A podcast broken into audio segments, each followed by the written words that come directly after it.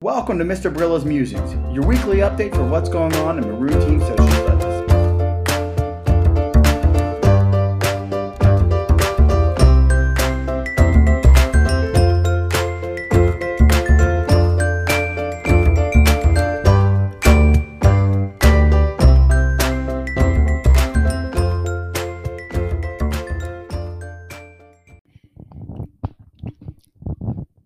Hey, welcome back to episode number 10 of this year.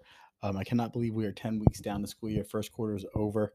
Students took the civics exam, by and large, did really, really, really well on it.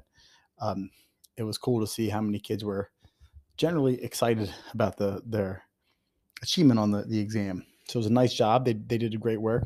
Um, a couple of students still need to finish it up and finish up one or two things from the first quarter, but we are we are moving on next week.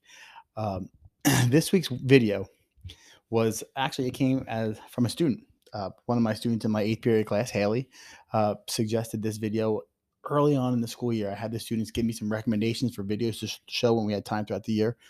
Funny videos or inspirational ones, and Haley recommended this inspirational one, and it's absolutely phenomenal.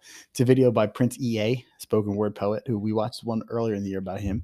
Um, and this one says, Everybody dies, but not everybody lives. It talks about making sure you're living your best life. So if you get a chance, go ahead and watch that one. It is an absolutely phenomenal video. I think you'll appreciate it as well. And thank you, Haley, for the recommendation. All right. This past week in the American history classes, my periods one, four, and five. Uh, just do a quick day by day run rundown of what we did on Monday. This week started with the students working on their study guides for the civics exam. Wanted to make sure they had enough time as possible to, to see what they're doing. Um, they're given time to complete as much as they could on their own, then work with their desk groups, and then finally with me, we call it confer, compare, and clarify. So they got to meet meet with each other, compare answers, and then get clarification from me. Um, they also took some time that day to play a Blooket review game for their civic exam. On Tuesday, I was out and the students worked on a Pear Deck meant to help them use something called the CRAP test, C R A A P, to locate and evaluate sources of information on the internet.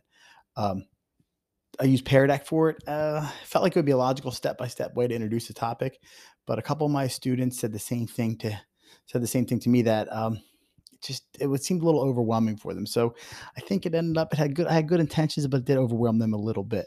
Wednesday, spent some more time discussing the assignment, the um, the, the evaluation assignment they did the day before, and then reviewed. Thursday was all about reviewing. We played this really fun game called the Flashcard Factory from Pear Deck, and then Friday the students took their civics exam. Um, so that was this past week in in a nutshell. I will be doing uh, this upcoming week with both my American history and my honors American history classes because it's the same. So this next segment is going to go right from instead of being next week for American history, it's going to be next uh, this past week for the honors American history.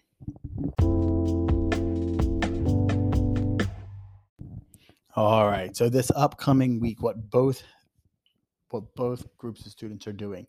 Um, the idea behind this week is to get the students a broad overview of what they'll be learning for the second quarter of the school year. Um, students will do a flashcard factory again from Pear Deck. This time it's just four key terms that we're going to be talking about throughout this unit um, thrive, survive, and then manifest and destiny. Um, I want them to understand those key those terms because that's going to be we're going to be discussing a lot of using those a lot in our discussions throughout the quarter. Um, we'll also watch part of America: The Story of Us Westward.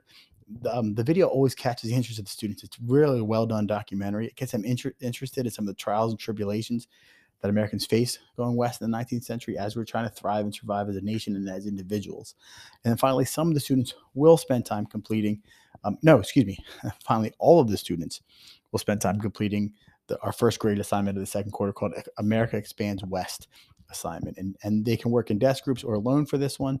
Um, everyone has to turn one in. It is a Google slide deck. It's about 18 um, slides and you can you can see it on online and it's it's it's kind of a simple yet complex assignment um, because the the directions are simple but it's it's multi-step and the idea here is to get the students able to really research and find information on their own you would think it'd be simple but it's it's it's not so the first thing they do is part one there um, uh, and I'll read off the slide. says on each of the following Google slides, there's a map. Each map matches one of the titles listed below.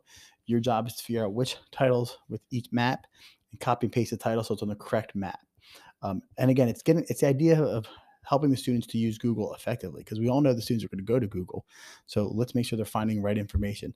Um, there are 15 different maps about the, the, the, various stages of American history and um, key parts to American westward expansion. So we're talking about like what what America looked like right after the revolution to what it looks like with Native American reservations today and so forth. So they then find the dates of each of those things and then put the slides into chronological chronological order and they'll finish that one up and submit it before hopefully they leave school on Friday. So that's it. Thanks for listening. Hope everyone has a phenomenal week.